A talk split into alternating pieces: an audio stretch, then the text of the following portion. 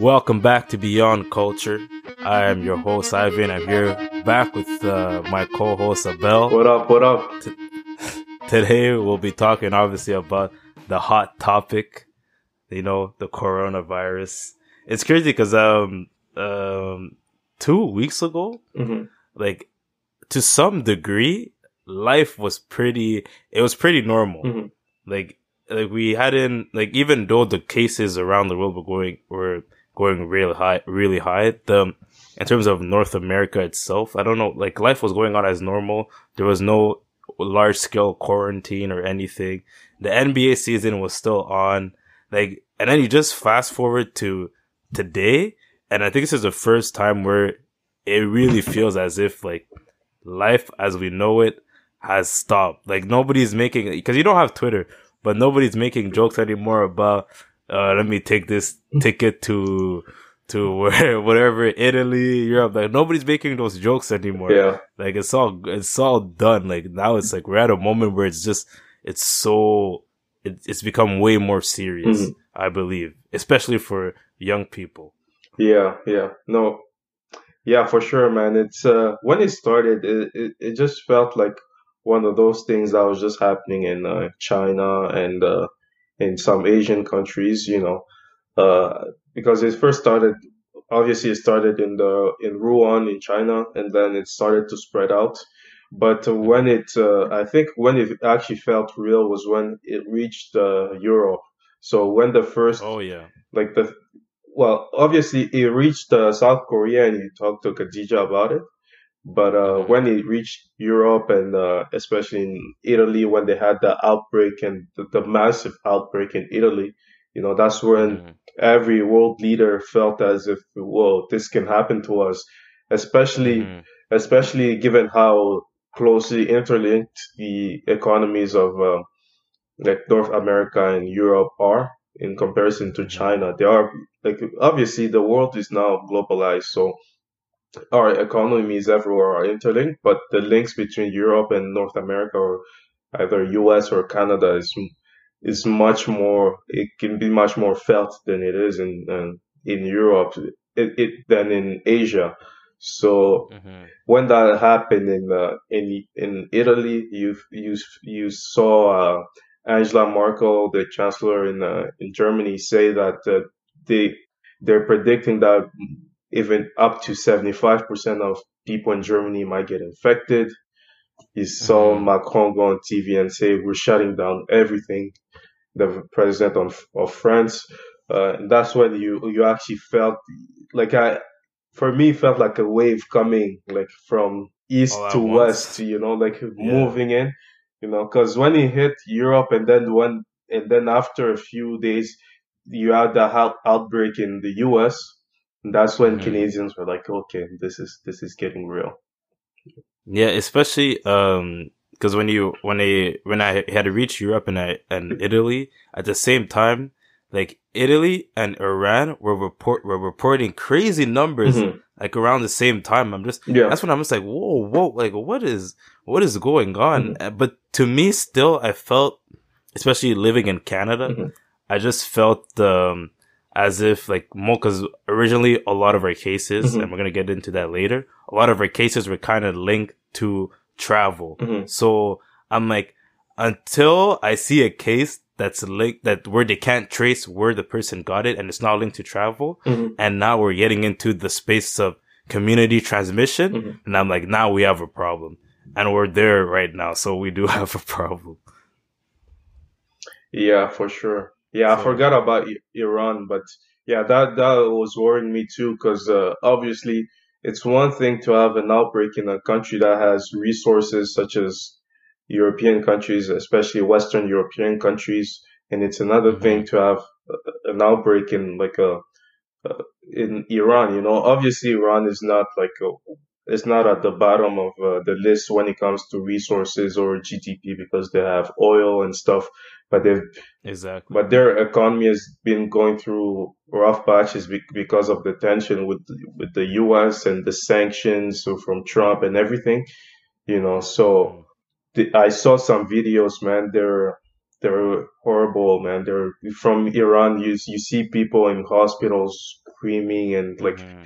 yeah, it, it was horrible. But uh, like it was but even even on like I like you saw videos, I, and also I also saw uh, a picture of them uh, digging like these mass graves, mm-hmm. like it, there's satellite images of just like just these mass spot of land where it's just like graves on graves and graves like for yards. Mm-hmm. Man, yeah, you know there's some degree of underreporting. Oh yeah, for numbers. sure, for sure. You, well, obviously, people were saying that uh, given those how how big those uh, mass graves were, it doesn't it doesn't match the official numbers that are coming out of Iran, the official number of deaths coming out mm-hmm. of Iran. You know, so people are saying, people are suspecting that uh, some governments are like they're under. underreporting the number of contaminated people, contam- the people who have recovered and the people who uh, have been, uh, who who died because of the virus. And obviously, yeah. you've like we'll I think we'll get into this, but you're seeing now tensions between the the U S and China about uh, the reporting of the virus, with Trump calling it the Chinese virus, and China, I believe they um, on some of their stations, uh, like news stations, they were claiming that it was the virus came from some U S soldiers or something. Yeah, you know, but yeah, so you, you're seeing all. You're also seeing this tension between uh, world powers as the virus is mm-hmm. is spreading, and uh, yeah, but uh, yeah, before and I, I wouldn't like not to mention this, but it's really unfortunate that some people are really stigmatizing others and discriminating because of the virus. Uh, you're seeing uh, uh, hate crimes. Uh, like I, I've been seeing some reported hate crimes on uh, some Asian communities, either here in Canada or in the U S. Uh, there's a, uh-huh. I saw today there was a reporter who said that uh, as she, a C N N reporter who said that as she was uh, reporting, someone came. came at her and uh, yelled some racial slurs at her, and that's mm-hmm. that is that is a C N N reporter, you know, in the U S, someone of high influence, you know. So if it's happening to people like that, imagine what's happening in uh, in just in the Asian communities at large, you know. So, uh, so to the people listening to this, you know, be mindful to others and uh, be nice, you know, because man. We don't know when this thing's going to go out, you know, so uh, the least we can do is be nice to each other. Mm-hmm. This is directed to a specific individual. We'll not name names. All right. Uh, you want to get kind of get into the numbers and kind of how it started and stuff? Yeah. So, uh, yeah, just some general info on uh, the coronavirus. By now, I, I'm pretty sure everybody has researched and everybody's probably well informed, but just some number, some uh, information about it. So, uh, most so uh, the corona coronaviruses are like a a group of viruses. So it's not like one single virus, right? So most coronaviruses infect animals such as bats, cats, birds, et cetera.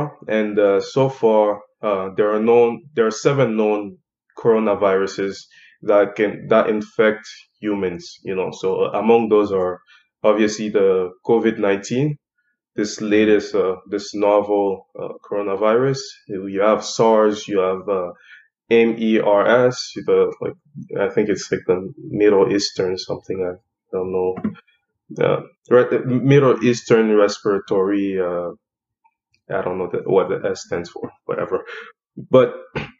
Yeah, but SARS, for example, is thought to have evolved from uh, infecting bats, you know, uh, to cats and then to humans in China.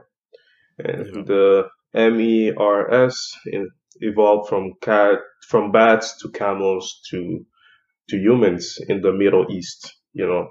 Mm-hmm. But uh, so far, no one knows exactly uh, where the COVID nineteen came from. There's like a there's a leading hypothesis that it came from from bats, but so far it's not confirmed whether it came directly from a bat or it went to another animal and then to a human, you know. So there so there are there's scientists are pretty uh, pretty much still figuring out how, how this happened and straight and tracing back the uh, like uh, the the first pe- person who was infected, you know. Mm-hmm. So uh, yeah, so just putting it out there, you know, because uh, the, the the origin story has been like a source of uh, disinformation and uh, conspiracy theories. So what I hope the or- when you say when you say origin uh, the origin story, are you talking about the it coming from that uh, live animal market, or just about the animal that it came from? Yeah, like all of it, like, like the location, the animal, and uh, like how it, it went from the from what animal to a human. You know, because now there's so much uncertainty, right? Because the way science works is that you posit hypothesis, an hypothesis, and then you you have a, you have to get some evidence for it, right?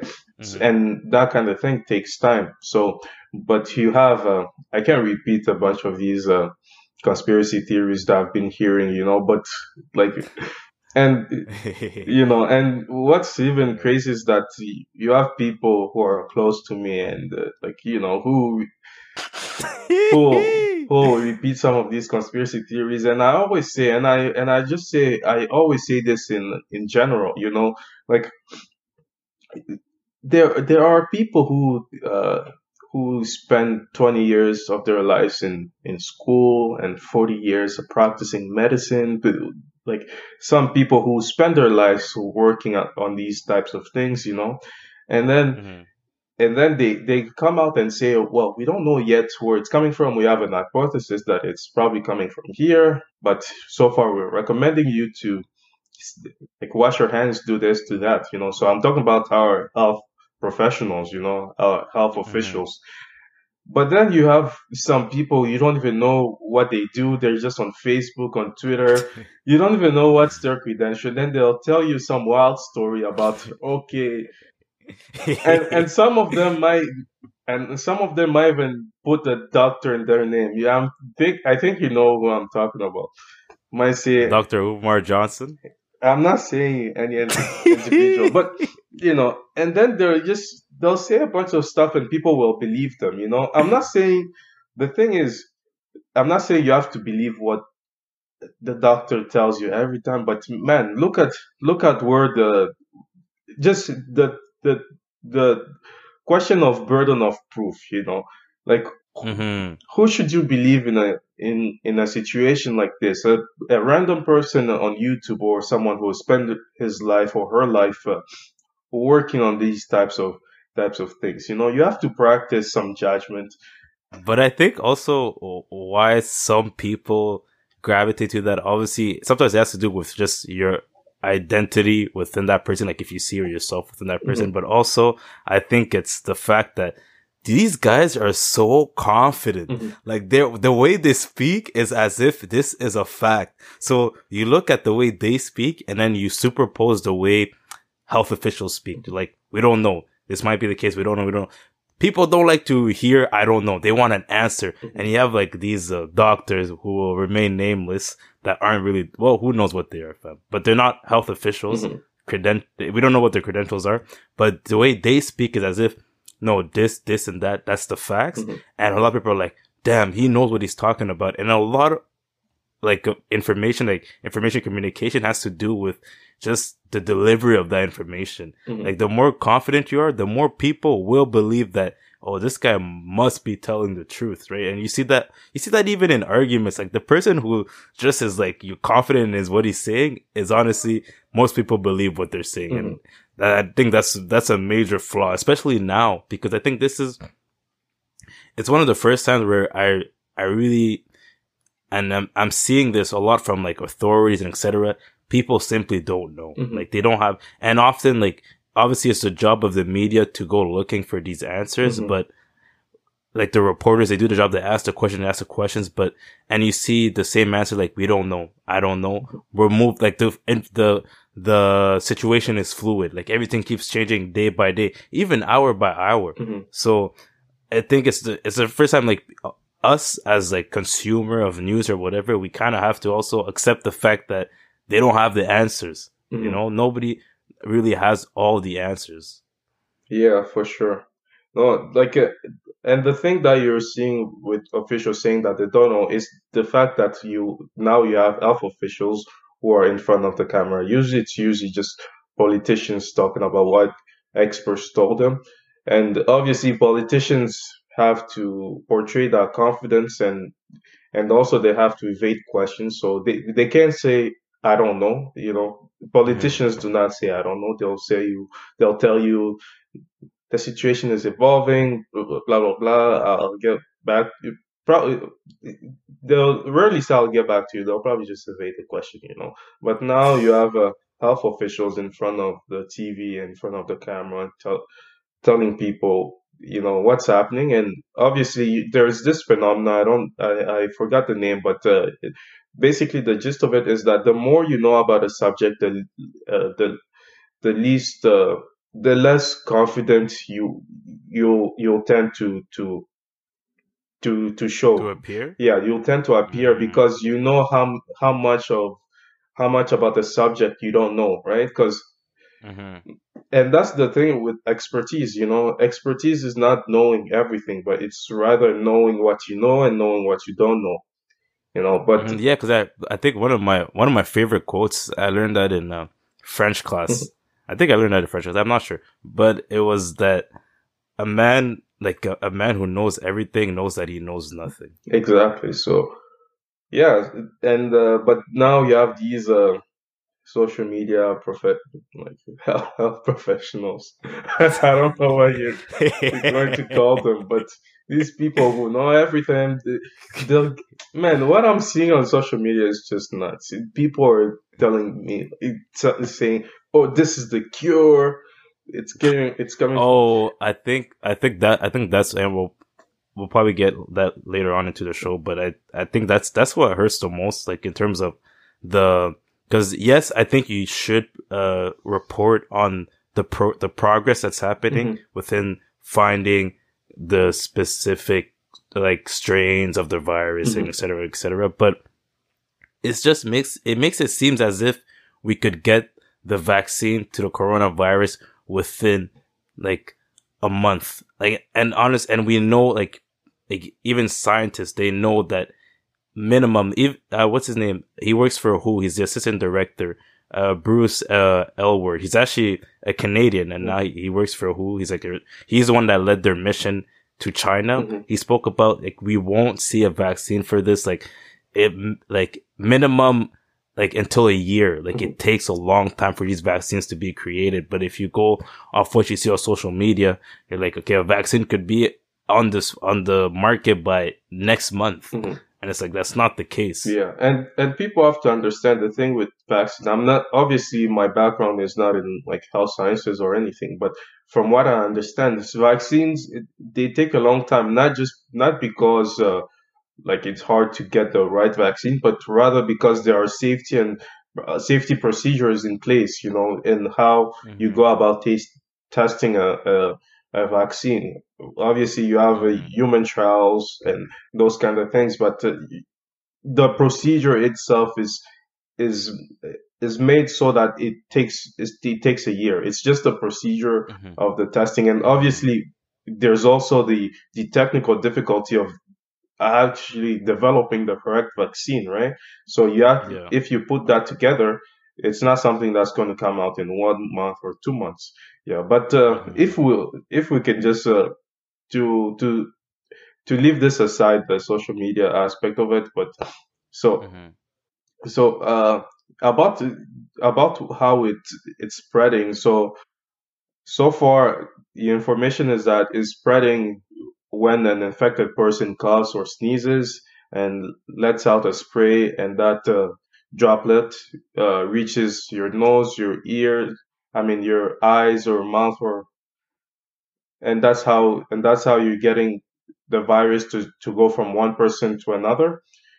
hmm And uh, ob- obviously, in there is still scientists are still trying to figure out how how uh, the virus can if the virus can get transmitted from surfaces and how often that can happen, right? The, how long uh, hmm uh, the, the COVID nineteen is staying on surfaces, And uh, I haven't seen really like uh, some some uh, convincing numbers on, on that. I think they're still working on it, but uh, so far the the the advices are still the same. You know, cover your mouth when you're coughing with your like the inside of your elbow, and uh, wash your hands whenever whenever you can. Don't touch your face or that kind of thing.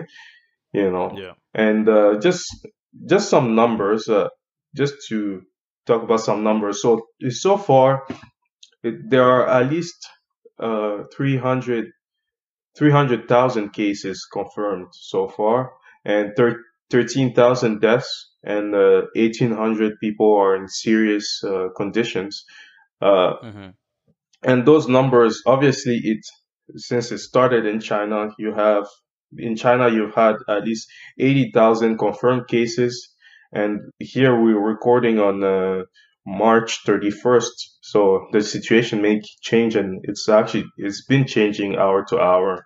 But the the the good news with China is that they're, I believe yesterday they reported that they didn't have even one new case. So uh, yeah. that it seems to be stab- stabilizing over there, and they ha- mm-hmm. they've had over seventy-one thousand people who have recovered, and unfortunately three thousand three thousand two hundred fifty-five people have died in China.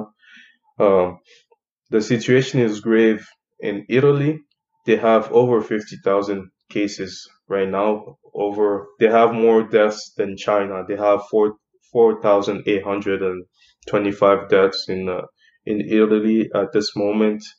The number of recovered isn't as as uh, elevated as in China, so that's even uh, a more unfortunate uh, piece of fact. There, they have six thousand people who have recovered. And uh, and I think it was it yes it was it yesterday that the six hundred twenty-seven people died in a single day alone in Italy. Yeah, I believe it was it was yesterday or the day before, just in one day. Yeah, they're reporting some uh, some just like horrendous numbers, man. It's it, like it's really affecting them uh, severely. And obviously, the the third country at this moment that we're recording, and I'm pretty sure it won't stay that for long, is Spain. They have twenty-five uh, at this moment. They have twenty-five thousand three hundred seventy-four cases, and uh, two thousand one hundred twenty-five have recovered. one thousand three hundred seventy-eight have died. Um, mm-hmm. And that's what that's what I was talking about Europe, because you saw these outbreaks in uh, Italy, Spain, and even Germany now has over twenty thousand. France is around fourteen thousand, you know, and let's not forget about Iran. They have twenty thousand people, and they have uh, twenty thousand people, uh, twenty thousand infected, confirmed cases, and they have uh, one thousand five hundred fifty-six people who have died, you know, but the, but I think the story of the hour or of the last two days has been the United States, because there, if you're looking at the rate of uh, infection in the United States, I was looking at the stats and the graphs. You see the slope, how it's going up. Is yeah. The rate is faster than Italy, and they're already. Oh, the rate of growth is way is way faster than. Way Italy. Faster, and they're already at twenty-three uh, thousand cases. So yeah. and uh, these are going these are going up every day. You know, like mm-hmm. I believe it was like last week when they were at uh, fourteen thousand or even less than that. So, mm-hmm. so um, I think that's that's something to watch, especially for people who are in North America, in Canada here. Um, yeah. Obviously, you'll talk about what the government response has been in terms of uh, traveling to the U S or from the U S. But uh, mm-hmm. yeah, I just wanted to get that out out of out of out of here. I mean, I just wanted to present this and just uh, have you uh, talk about the what the Canadian government response has been so far. Mm-hmm. So, it, so in Canada, I think we first saw because the when the virus had initially broke out in Wuhan, China, a lot of people within the Hubei province uh were trying to leave China. A lot of Canadians, a lot of Canadians specifically. So they're reaching out to the government, trying to find a way to get back home and whatever. But I think it was around February tenth or eleventh where Canada started bringing them back home. Uh, so they would descend a charter plane there, and the plane would come back to Canada. And they, a, a lot of them were brought into C F B Trenton, Trenton, which is a military base, and they were put under quarantine there, and then evaluated and then eventually released. So that's what we initially saw Canada's response to trying to get the Canadians who were within the epicenter of the coronavirus outbreak. He was trying to get them back home. But a lot of people also were, um, had been criticizing the government on the, on not imposing travel. Like, it's not until recently that Canada has imposed, imposed any type of travel restrictions. Mm-hmm. And I don't know, I'm not sure if you've done research on it, but I was looking at like the effectiveness really of travel restrictions. And then there was a health official, uh, a Canadian health official that spoke about, it's really about judging the impact versus effectiveness when it comes to travel restrictions. So yes, a travel restriction could slow down an outbreak by a few days, maybe maximum a week, but eventually the the virus will come. Like it it, it will be here. So it de- really depends on trying to measure what impact those restrictions would have at a specific moment. So Canada's delay in actually imposing these travel restrictions, like now it it makes much more sense to me than it did originally. Mm-hmm. After doing my research. Uh, on top of that, uh, it was interesting because during my interview with uh, K- Khadija Claxton, I'm just going to say Kay because that's how we call her. That's her nickname. So in my interview with Kay, she spoke, ab- I asked her about, um, did you have like uh, any thoughts about coming home? And during that segment, she spoke about how her brother had spoken to the Canadian government.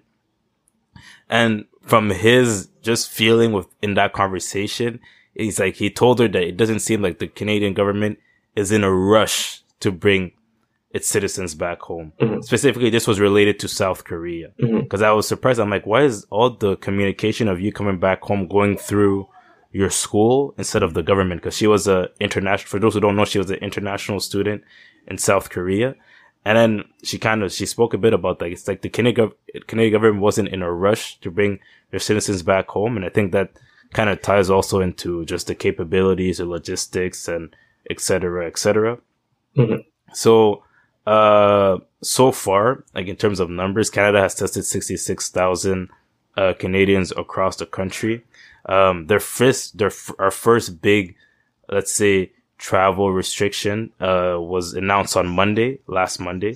So we, uh, the travel restriction was all non-citizens and like non-permanent residents weren't allowed into, uh, into Canada. So we were closing, We're closing effectively. It's kind of like a virtual border. Like you can't come in.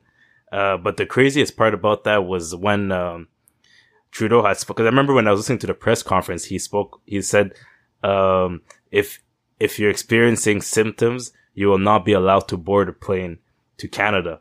I'm like, oh damn, this is, this is big. And then, but I, in my head, I'm like, I'm like, I wonder if it's like, uh, it's like, it depend, it depends on also your, your citizenship or whatever.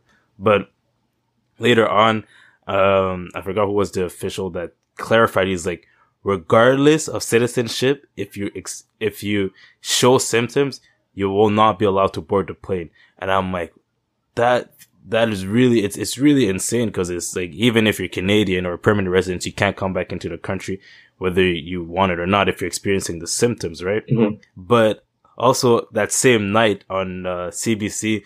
Uh, The a reporter clarified that so if so if you have those symptoms, you will not be allowed to board the plane. But if like somehow like I think this is more this is more related to uh, people who are within North America because it would be impossible otherwise. But if you show up to the border, they will let you in. Obviously, they'll put you under. They'll have like further screening for you and whatever. But if you get yourself to the Canadian border.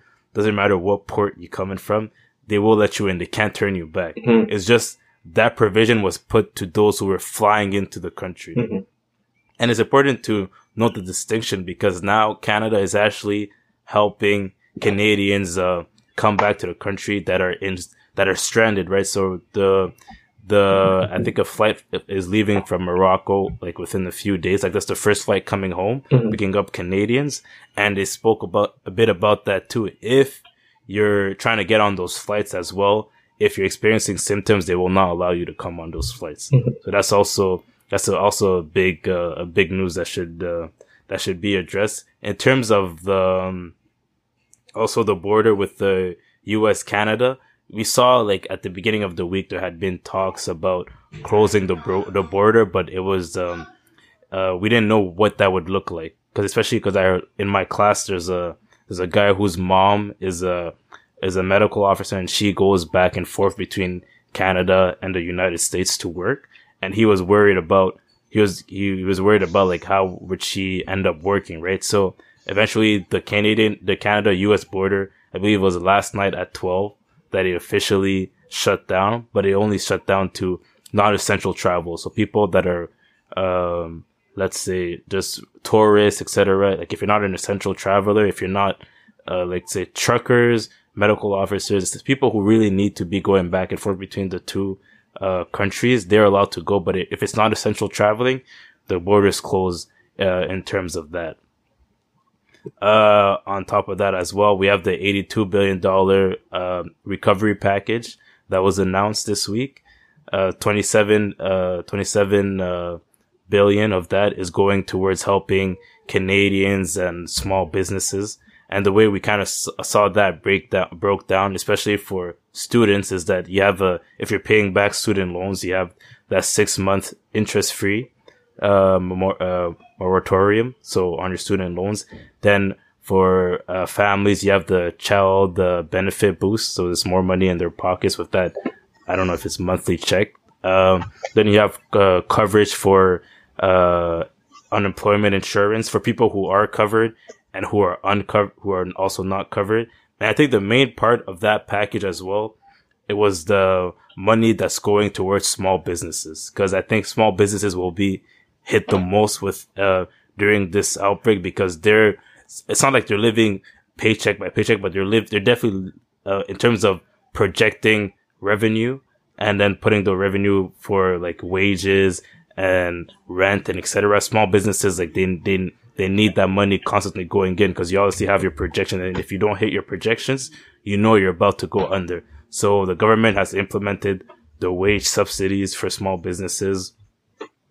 And also back to like families, low-income families, is an increase in the G S T uh, tax credit. So that's more money also in the pockets of Canadians. But yeah, for businesses like this, this is going to be hard, because on top of that, you have to pay your employees, but you're not, ha- people aren't going into restaurants anymore and et cetera. So there, it's really about trying to help those businesses get through the virus so that they still have open doors when the virus is over, because just the amount of just the hit it takes to the economy when small businesses are closing down is insane. So I know Trudeau has really given like a a strong emphasis on trying to uh, help small businesses, and also the for the big businesses is like a fifty-five billion tax deferral. So that's gonna help. That's gonna help the market itself.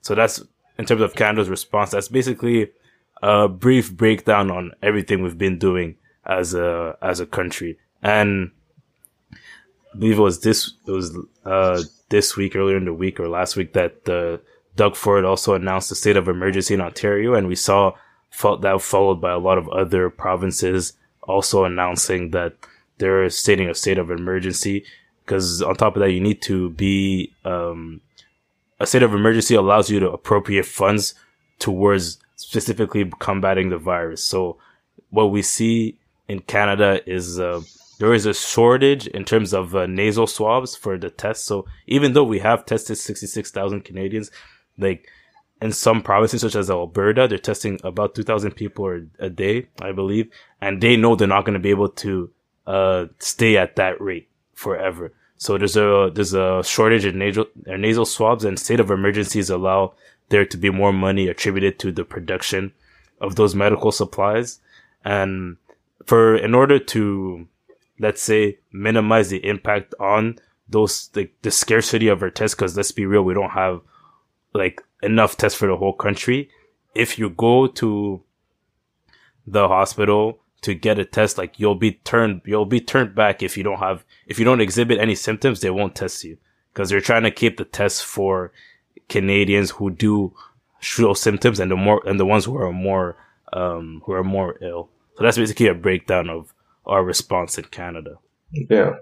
Well, and, uh, if I had to add something, it's just, uh, about the, the Canadian who, Canadians who are abroad and uh, stranded and exhibiting, for example, symptoms, or who just can't come back for any reason or any other. The, uh, I believe er- earlier this, this uh, week, Global Affairs Canada announced that they're, um, they're opening a, like a, they're creating a loan for Canadians who are abroad, uh, mm-hmm. up to five thousand dollars to either to travel back in the country or just to, to stay put where they are and just to keep them afloat. So, uh, if there are any Canadians out there, like who aren't in Canada listening to this, uh, you, you check out, uh, Global Affairs Canada's website. Um, and there's more information on, on that, you know, like, and yeah, and about the, the tra- traveling, it's, man, it's so uncertain because, uh, I have, uh, family members, like really close family members. My mom actually is outside of the country at this moment. Mm-hmm. And you don't know, the, the situation is, uh, is, is changing from, from hour to hour. You don't know if, first of all, if the country where people are, are going to be allowed, they're going to allow them to leave. You don't know if the Canada is going to receive them. You don't know if they're they're going to have uh, options for flying in commercial flights or not. You know, you don't know if the flight's going to cancel at this, like in the few hours, or you know. So it's it's all it's all messed up, man. It's uh, but mm, even in travel travel, I think. I, I think this, this, this would be the, uh, like a more, like, s- a scarier time. Like, if travel within the, within the country starts being restricted, cause I know the Northwest Territories is, uh, like, I, I don't know if they did it today, but they're about to lock down, like, non-essential travel mm-hmm. into the Northwest Territories. Because if, uh, let's say those nations down there are hit, like, that's gonna be, it's gonna be really tough for them mm-hmm. to, to get through an outbreak because they don't have the resources. Yeah, and obviously you have uh, indigenous communities that don't have. Uh, well, they they're so they don't. They've been having issues with water, you know, just like a, just like a everyday essentials, you know. So if uh, like one of the one of the things that have been happening in in on the Canadian side is this worry about indigenous communities, and it's certainly warranted because. Obviously, you have, they have a bunch of seniors, and this is not just affecting seniors. It's as we we talked a, a bit before the episode. It's affecting basically every age group, and uh, and it's even worse for people who don't have uh, the resources or the uh, uh, healthcare uh, like healthcare uh, resources or or abilities mm-hmm. close to their communities, right? You know, so. Yeah. Um, yeah, and, uh, but about the limiting the travel within Canada, that would have, if that would be possible if, uh, uh, Prime Minister Trudeau invoked, invoked a state of emergency. And he said mm-hmm. so far today in his press conference, he said that he, he won't invoke it yet, but, uh, mm-hmm. uh that option is still out there. Yeah. So, um, we don't know, but uh, the other thing too is that there, all the flights are being redirected to I think four airports, right? At least in four yeah. cities. So in I believe in Vancouver, Montreal, Toronto, and uh, Calgary. And Calgary, correct? Yeah. So yeah. basically, well, yeah. The, so everybody who's coming into the country uh, by uh, by okay. yeah internationally or from the U S or flying from from somewhere to Canada has to go through those airports anyways. Mm-hmm. So it would be really difficult if that happened. So if they had to go to those airports and and leave and uh, and they live in different provinces and have to actually uh, travel to those provinces. So uh, yeah.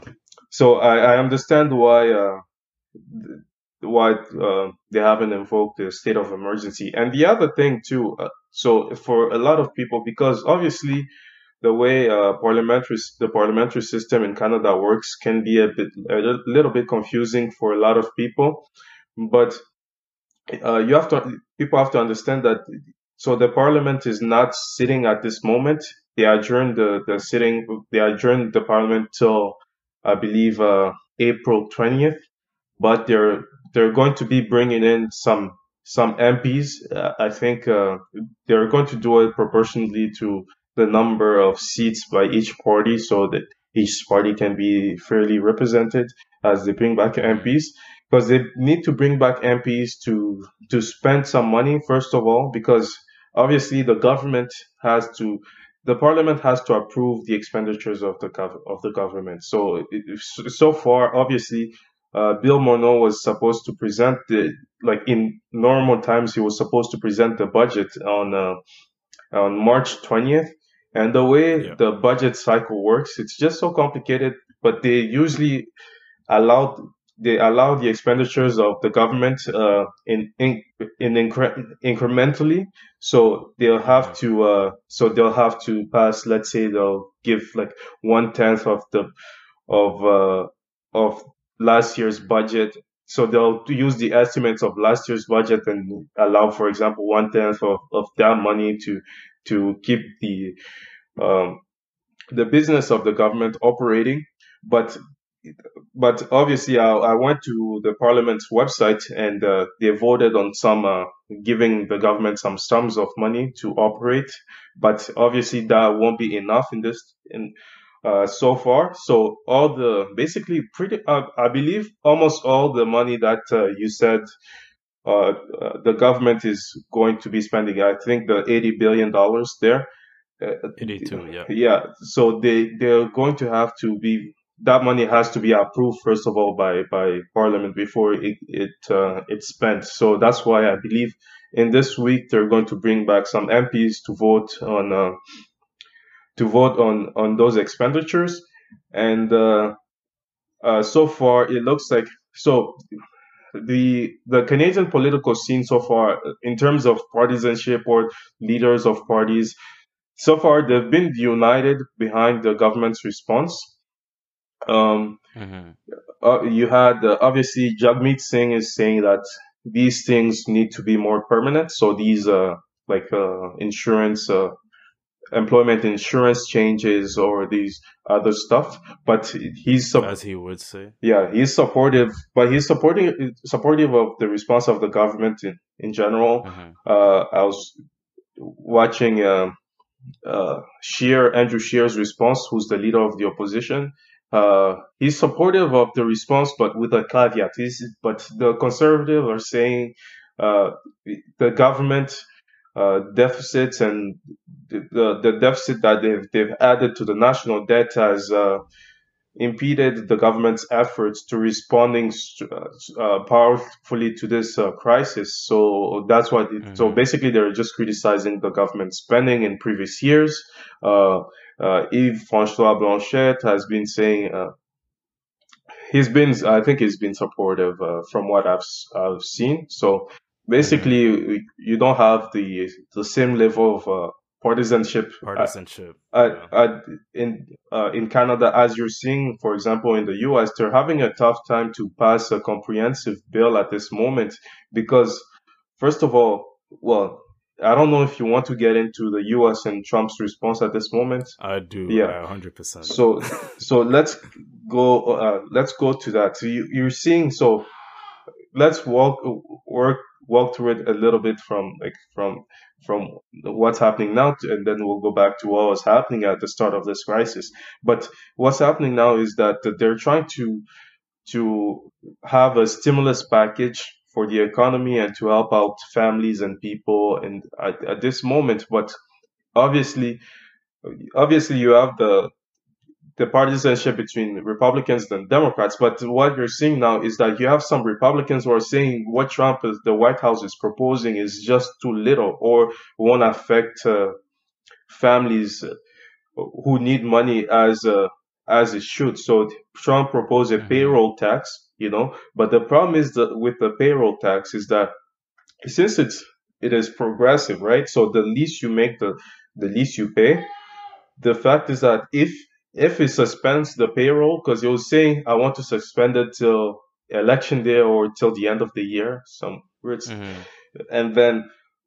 But the thing is, if you suspend it, some families are going to get like, you you'll have people who are going to get like what two hundred dollars. You know, some families will get like two hundred dollars back from from the payroll tax, and you have some some of the wealthiest people will get like seventy thousand dollars of uh, like credit, you know, there. Mm-hmm. So it's it, it won't affect people in like so the, the, the people who need the most money, who who like working families and poor families, won't get as much money because they don't pay as much in payroll taxes, or they their paychecks aren't as big as those those uh more wealthier families. So you have that. You have um, Mitt Romney, who was the uh, who was the Republican nominee in two thousand twelve. He ran against uh, Barack Obama, and obviously he didn't win.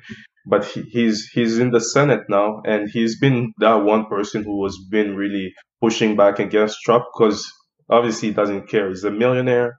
He's like seventy years old. He he he he's at the he's been at the top. He doesn't care about losing an election, right? So so mm-hmm. you see, uh, he's a he's more authentic than other Republicans because uh, he doesn't have as much on the line than others. But he's been proposing. I believe earlier this week he proposed that uh, people get, like, the government sends everybody in America a thousand dollars check, every adult.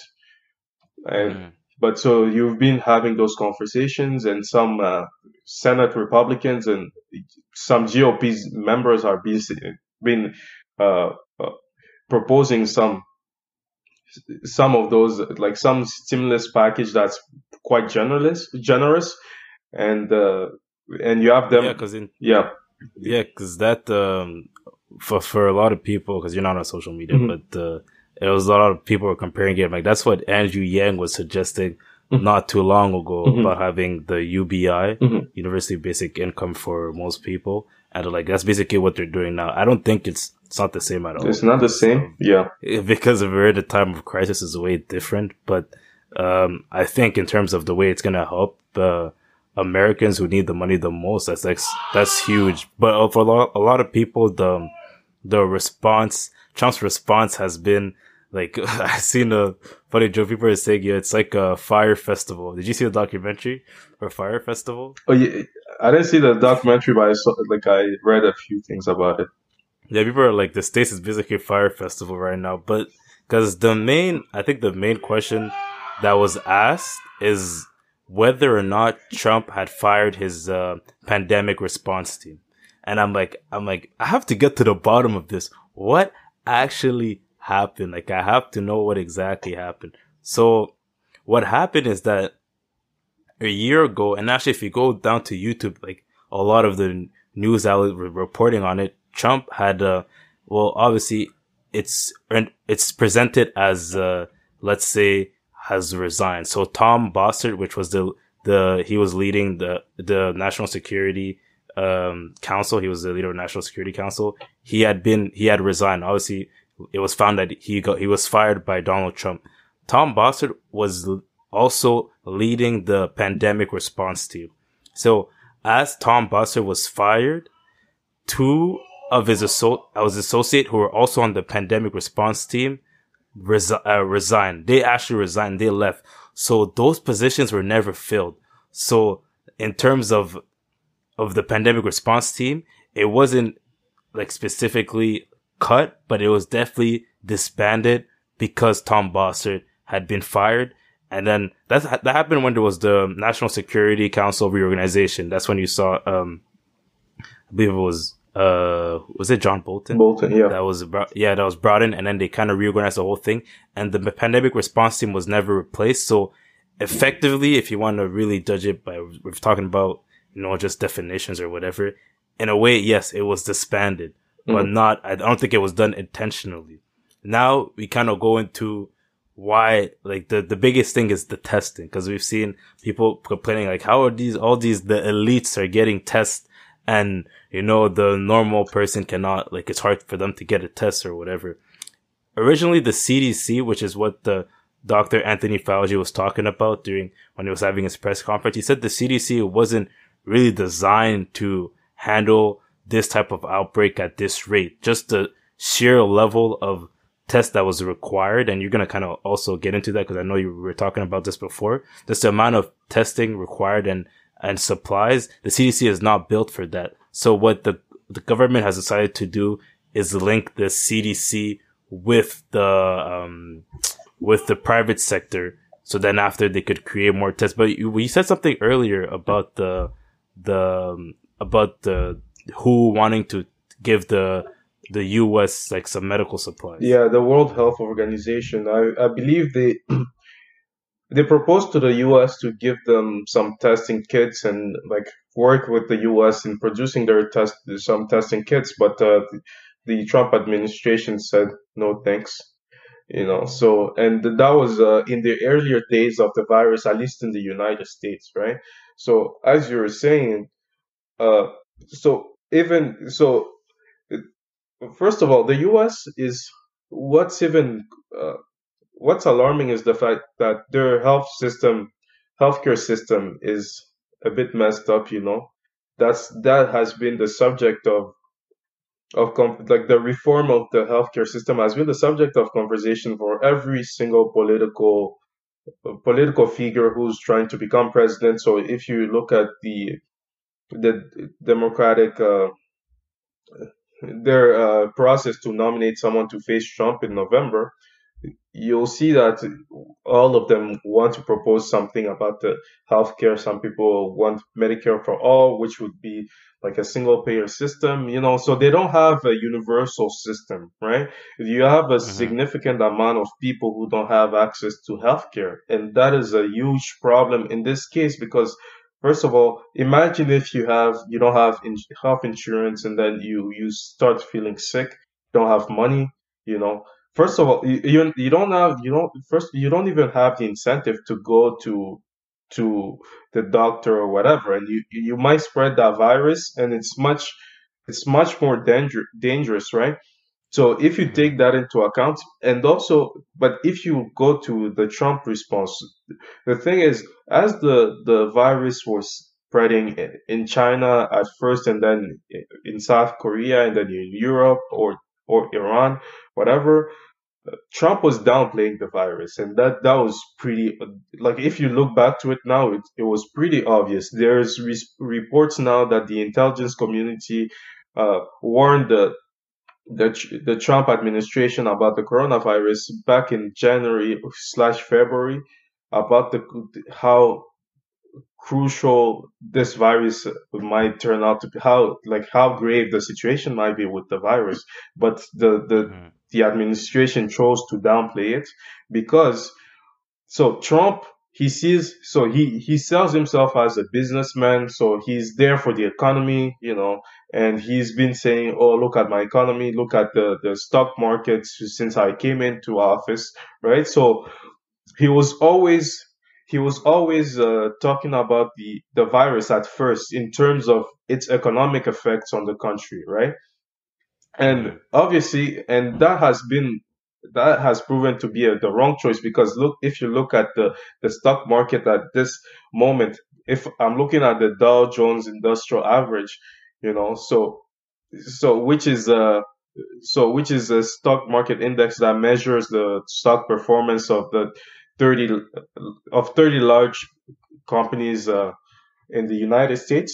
If you look at what where it was over a month ago, it was over. It was at uh, on February twenty-first. It was at twenty-eight thousand nine hundred ninety-two points, and uh, as it closed on uh, March twentieth, it's it's down almost ten thousand points. So it's down to nineteen thousand one hundred fifty-two points. So it's, it's, the stock market is just, it's like it's responding quite negatively to the crisis.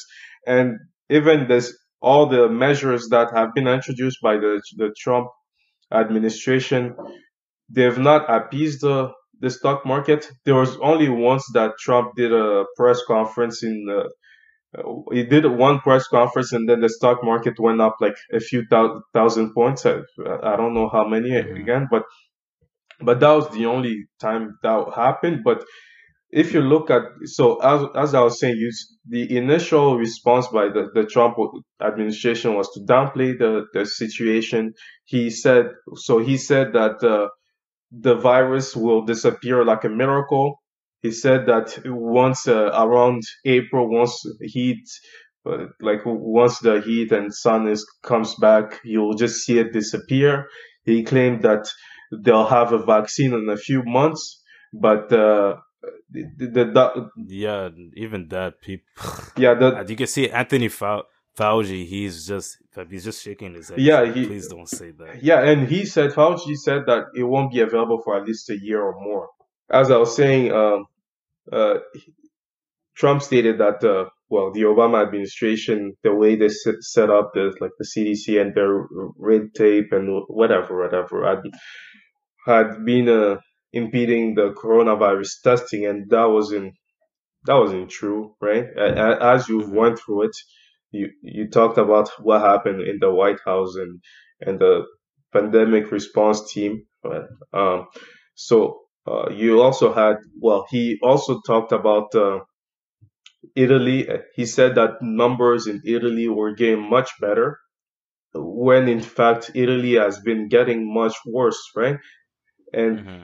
also he he said that he doesn't want to to uh, to land a cruise ship in California just because he he doesn't want the numbers to go up.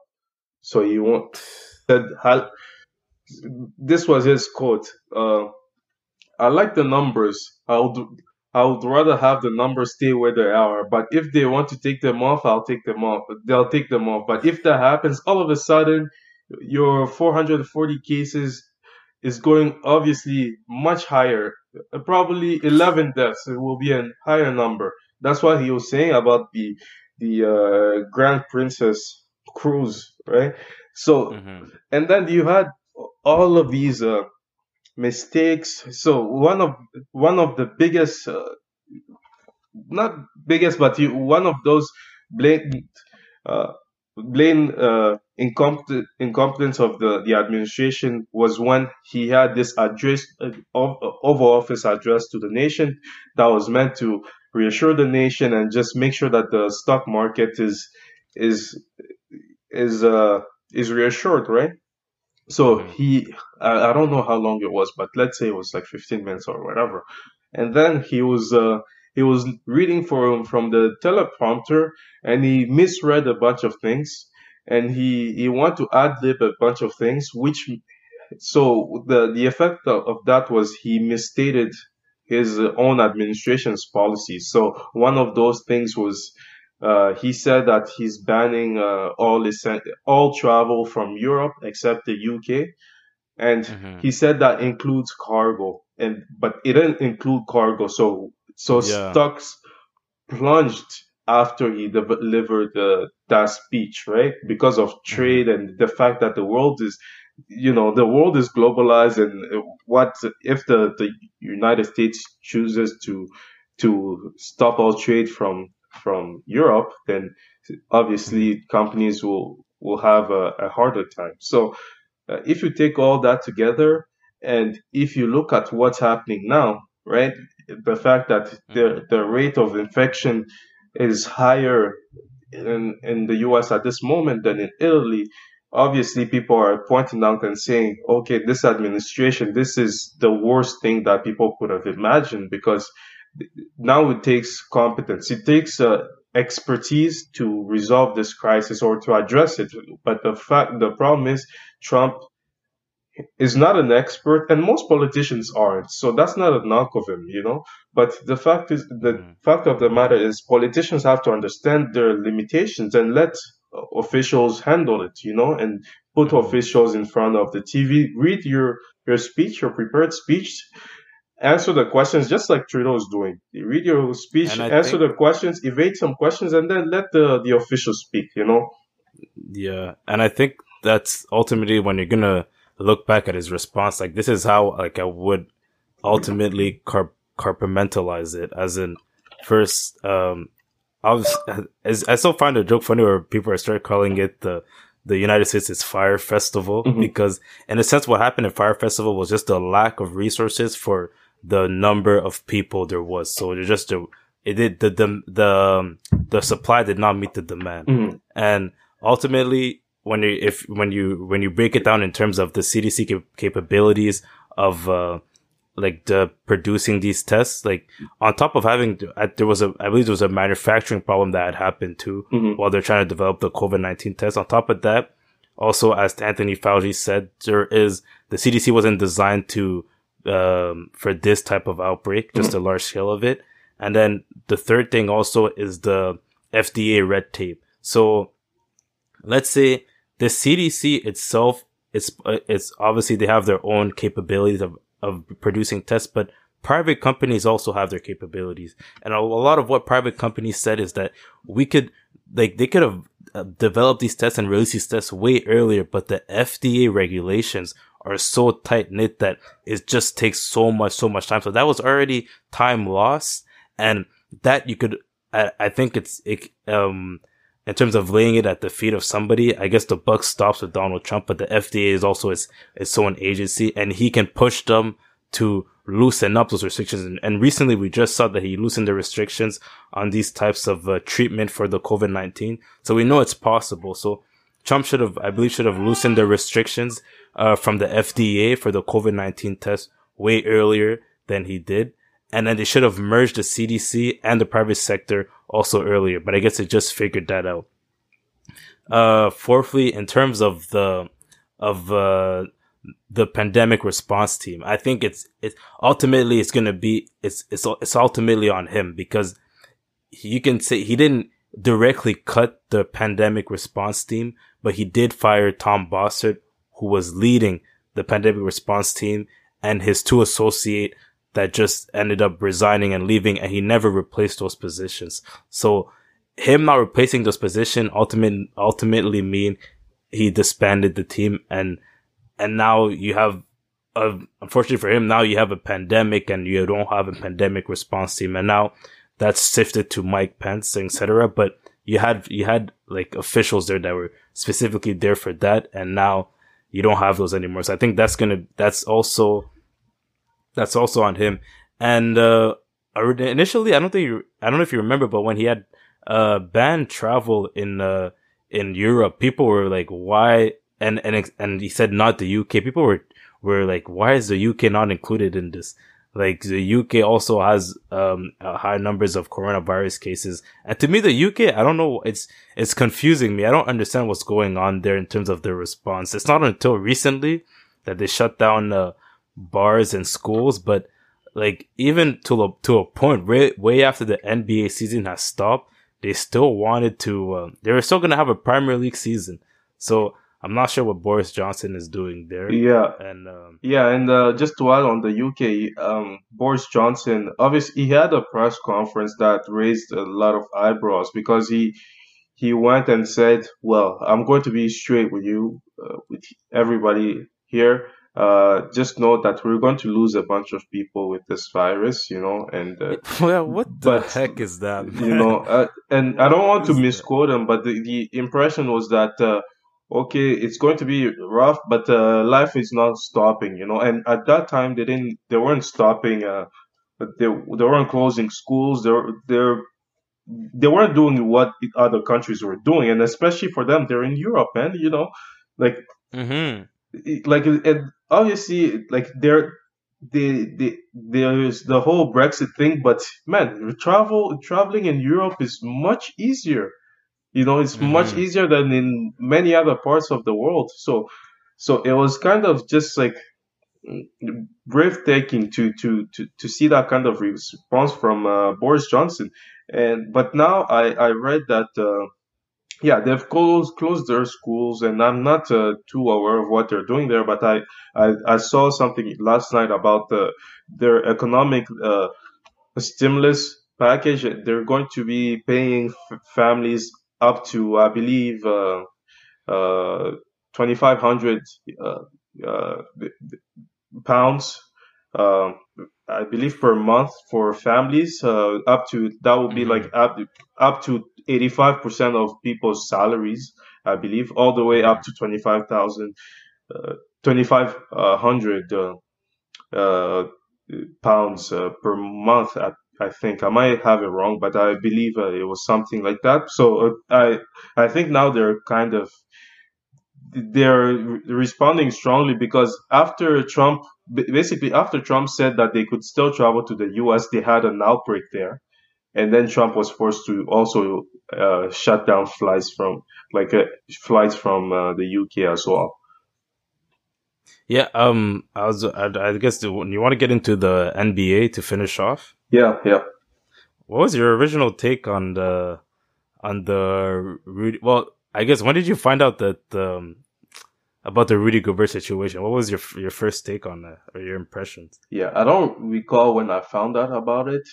I found out I found out about it pretty like pretty soon, right? Uh, perhaps in the same night, um, but because uh, I can't remember when. Because man, these days I've been, as I was saying, like it, it feels like it's the days don't start, don't end, you know. Because uh, because of staying at home, but I, and I also have some school stuff to do in the meantime too. But you're staying home, man. I feel you. Yeah, but um, but the N B A thing was the when the Rudy Gobert thing happened. I was honestly I was just waiting to see, because one news that I remember that uh, officials uh, were telling the Golden State Warriors not to have games. Not to play mm, games, yeah. and but the Warriors were saying we're still going to have games, and then they decided yeah. people decided not to have fans for the games.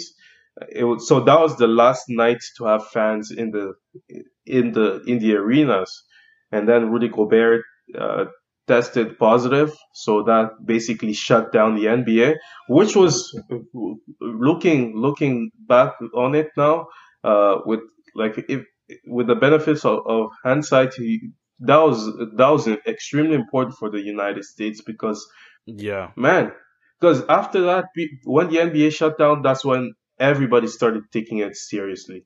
All the leagues mm-hmm. started canceling canceling their games, and because uh, imagine, just imagine in New York if they had games uh, with the outbreak they have there, man, that would real, that, that would have be been insane. insane, and you know how. Like, people know how close people are to each other in the arena, right? And obviously, you have people who are working there.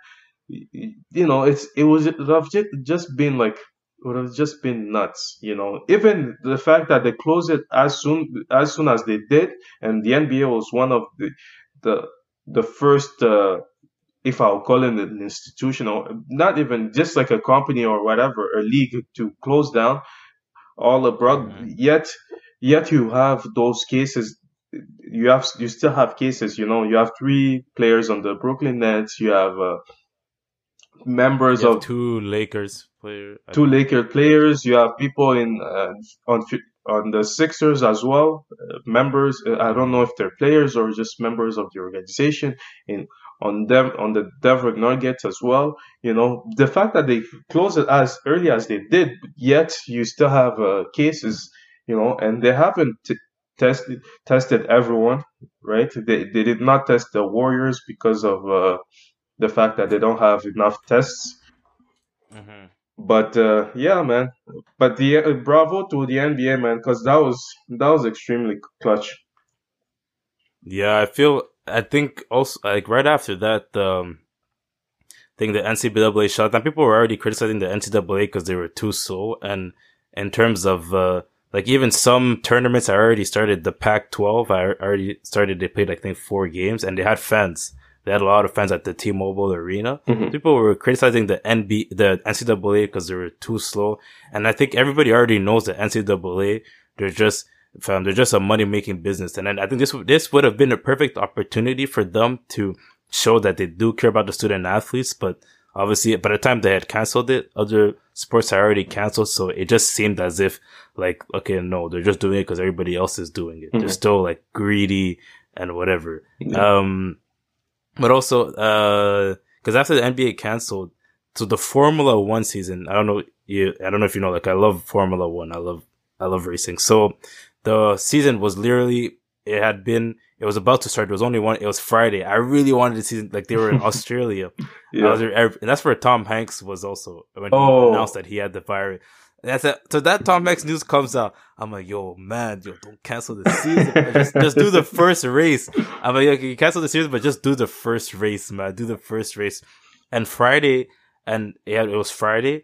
And Saturday is the qualifying. So qualifying is where you race, you get your best lap time, and then after, based on that lap time, that's where you you your your position is on the grid for the Sunday race. Mm-hmm. So it was Friday. I'm like, yo, less than twenty-four hours. The race about the the season's about to begin, and then boom, uh, a driver for McLaren, uh, Lando Norris, he tests positive, and Ooh. I'm, I'm just like, yo, it's game over, fam. It's game over. Yeah, We're finished, man. We're finished, man. I swear, this just uh, and just a personal story from my end here too. So, um, this was last weekend, right? So I, uh, uh, like people were still like were still going out, and it wasn't like it wasn't the the stay home thing wasn't already like you know it wasn't a thing yet. But so I yeah. remember I was at. I believe I, I had work uh, that evening, and then I came back home. Uh, and then, so I came back home. I was like, okay, this is this is moving fast. You know, you know what I need to do? I need to go to the library, mm-hmm. grab a bunch of books, because the, the the university changed their policies around the, the library, the University of Ottawa. So they're allowing people yeah. to get a bunch of books. It's amazing. So I made a list. I had like ten books. A list mm-hmm. of like ten books, some for my for my courses, just for my assignments, but most of them just for, you know, just to keep me occupied. And then I was like, yeah. tomorrow morning, I'm going to wake up, go to the library, grab my books, and then I'm good for, I'm set for, for the virus, you know? And then at eight p.m. on, on the same day, they're like, the library is closed indefinitely. Free up. Yeah, I wanted to cry. yeah, um, but um, but yeah, it, it's funny because when it came to the N B A, like I really, I kind of accept uh, even N C double A. I kind of I'm like because when they had floated the idea of playing without fans, I was like, it was hard to accept, but I accepted it. I'm like, all right, fine, man, I can accept that. I can accept that we will not have fans. I can accept that, you know. And after they canceled the whole season, I'm like, wow. I was like, fam, yeah, it's just. I don't know. It's really crazy, but I think, like, it, I think the scariest part is that I think we don't even fully, like, the officials don't even fully understand the virus yet. Like, there's still so much to learn. Mm-hmm. So it's like it's all these precautions like have to be taken, and I don't even know, I don't even know when like anybody like I remember I was watching, um, uh, I think it was on N B C or whatever. A news official was talking about how honestly anybody who tells you like this could be over by this so and so month, I would like to look into their crystal ball because ultimately nobody, like nobody knows when this is gonna end. Yeah. And we don't know if we could be dealing with just the gridlock we have right now mm-hmm. till August, or it could be done next month. Like we have no idea. And I think ultimately, man, yo, you gotta start binging stuff. I've been binging uh, some podcasts. Mm-hmm. I've been watching YouTube videos. I've been playing. Uh, two K, actually not two K. I've been playing Formula One a lot. Mm-hmm. Like I you just have to find find your thing. I think this is this is the perfect moment. Like if you have something, you're like, yo, I don't have time for it. You have time right now. You have so much time. Time is not an issue. So you, everybody has to find something to do. I know, I know. Yeah, it's it's the perfect time to uh, to watch that Beyond Culture episode you didn't get time to to to listen to. You know exactly. So yeah. Just to, to plug us out there. Yeah. Exactly. So, uh, also, uh, ne- let's do, let's do, uh, Netflix suggestions to end the show. Netflix. So, mm-hmm. Netflix suggestions. So, I'm going to look at my list right now. Jeez. At what I believe man should, uh, watch on Netflix. Man, I'm going to be honest. I think, I think I'm, um, I'm top three in terms of, uh, when it comes to, like shows and movies, like I'm top three in terms of uh, critics. Like I know, like if I give you a show, you will watch it and you will be amazed. So on my list that I believe people should watch first, if you love history, and, you know, love history and uh, just action, uh, uh, not too much violence, I would say watch uh, Outlander. It's a beautiful show about a woman that's brought like way back in time through a portal, and she's just she's living in colonial America. Mm-hmm. Like it's it's really amazing the way they did the show. It's like it's so it's the way they they they set it up. It's amazing. They have like six seasons. You could binge that on uh, Netflix. That's on there. Um, I would say also watch um, Ozark is coming back. Oh, so I'm about to watch that. Oh, for real? That's a yeah, yeah. It's oh. coming back. It's coming back. Also, still in the history realm because I love history. Fam, I'm telling you, watch Turn: Washington's Spies. I'm telling you guys, Turn: Washington's Spies is about the it's about the spies during the American Civil War. So, like, it's I'm not sorry, not the American Civil War. Uh, during the um, the revolu the the revolution, the American Revolution. So you have spies on. You have they're called the the Washington Spies. Like it's it's a so George Wa- uh, Washington had his spies. Like and fam, it's just amazing. Please watch it. Please watch it. Basically, the description is after um he def- after uh, a bar owner de- like is just like defending a brawl or whatever. With a British captain, he becomes a murder suspect, and later on, a friend tries to recruit him as a rebel spy. So it's an amazing show if you love history. So those are my those are my three I would say watch. Those are the yeah top three watch. All right, what are yours? Well, you caught me off guard. I didn't. I wasn't prepared for this, but uh, but since this is beyond culture, bridging the gap between culture and politics. You know what I'll do instead of Netflix shows? I'm going to recommend people some books. I know it's hard to. Uh-huh. I know it, it, that's good. That's good. Yeah, it's hard to get some, get out and get some books or, at the library or whatever. But uh, if you have uh, like Amazon uh, audio books or Kindle, whatever you use, I uh, I use a uh, I use a an app called a, uh, Scribd. So it's uh, S C R I B D. You pay like it's nine dollars per month, so it's pretty pretty inexpensive, right? And uh, mm-hmm. you have access to a whole lot of books, and mo- I mostly use it for audiobooks because I I, I can't read uh, off screens. Like I it just I mm-hmm. really can't read books on, on screens. I like I prefer physical books. So, but uh, but I have uh, I have. three books I would recommend to people here that I've uh, like that I've read in the past like few weeks.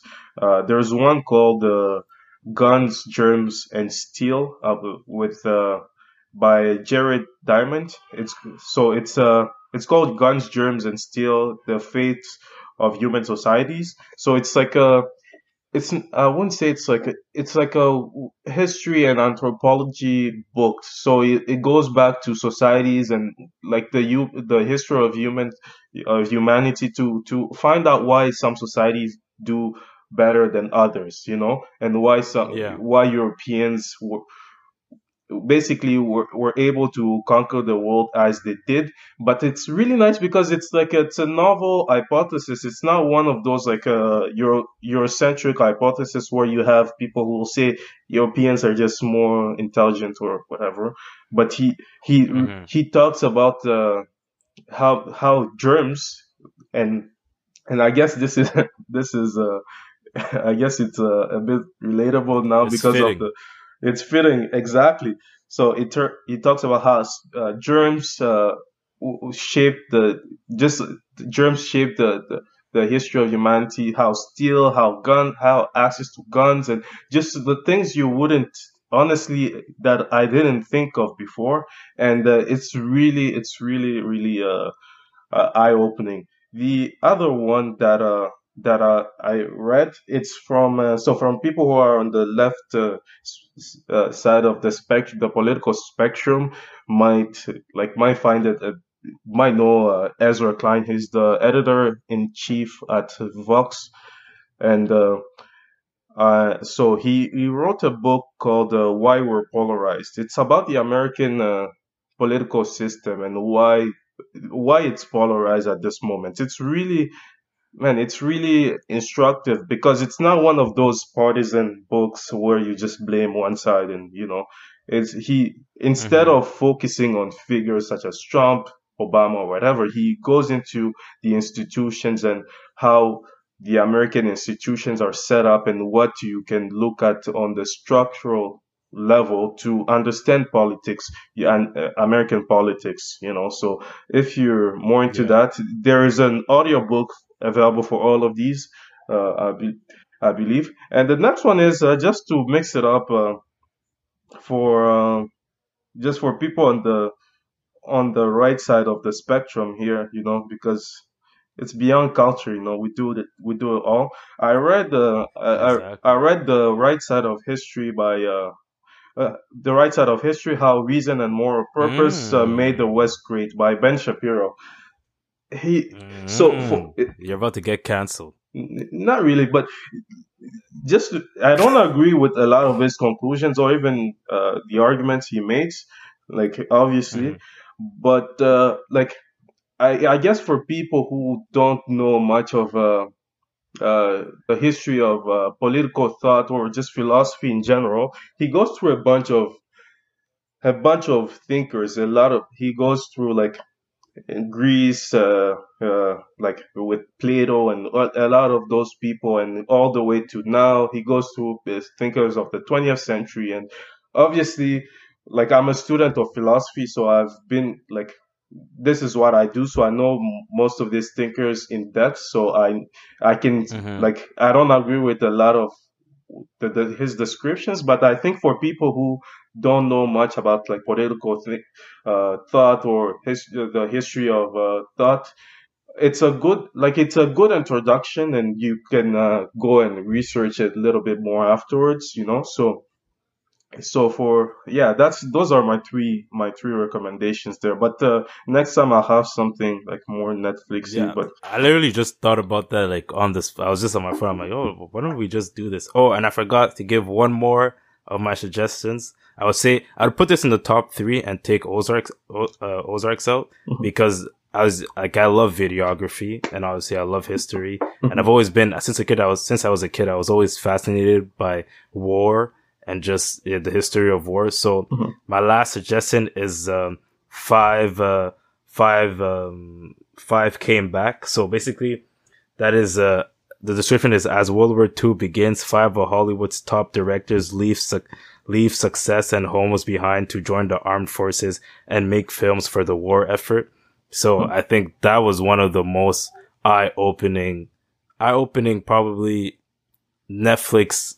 Uh, documentary series that I've ever watched simply because, as you know, I love, I love videography and I love the idea of being able to capture something that can, that is more than just a video and mm-hmm. it kind of gives people kind of, it just makes you feel something.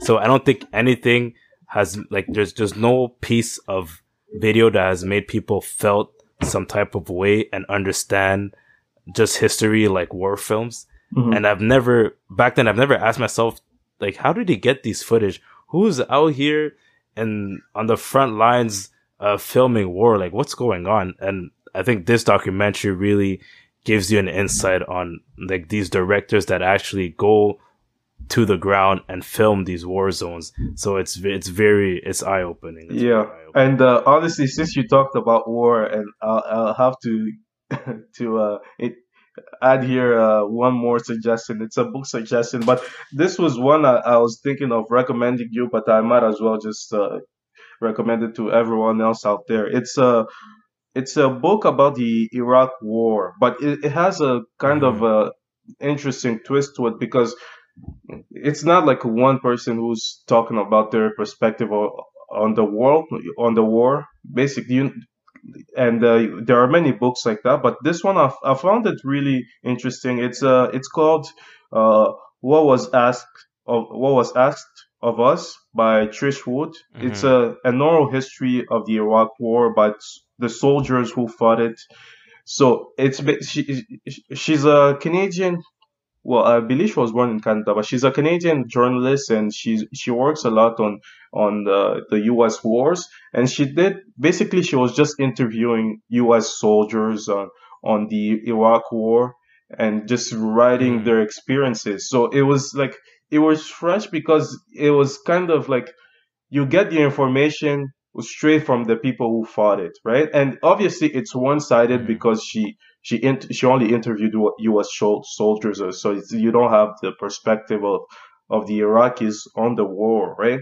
But yeah, but I found it really interesting because you you see, like you see, it really humanizes soldiers, and it, you know, and you see that a lot of them were opposed to the war. You, you mm-hmm. had some of them who were. Um, You know, some some of them who, who you can say that these people deserve to, perhaps deserve to go to jail, you know, and you, you have all, that entire range, you know, so it, it's mm-hmm. uh, it's something I would recommend for people who are interested in this kind of stuff. But I I thought it was, since it's apropos yeah. to what you're saying, and I think mm-hmm. since we we talk about uh, me and you talk about. Uh, the like the U S foreign policy and wars and this kind of things, I thought like you would really you would enjoy it. But uh, like when I see you, I'll give you the I have the physical book, so I can just give it to you. Oh, you're gonna? Jeez, thank you. Yeah, I ain't trying to buy it. Yeah, yeah. But there's an audio book for people out there who uh, can get it uh, at this moment.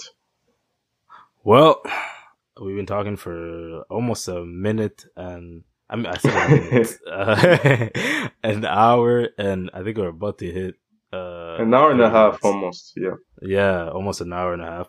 Uh, Buti Buti was like, well, sorry, Gilbert, I apologize.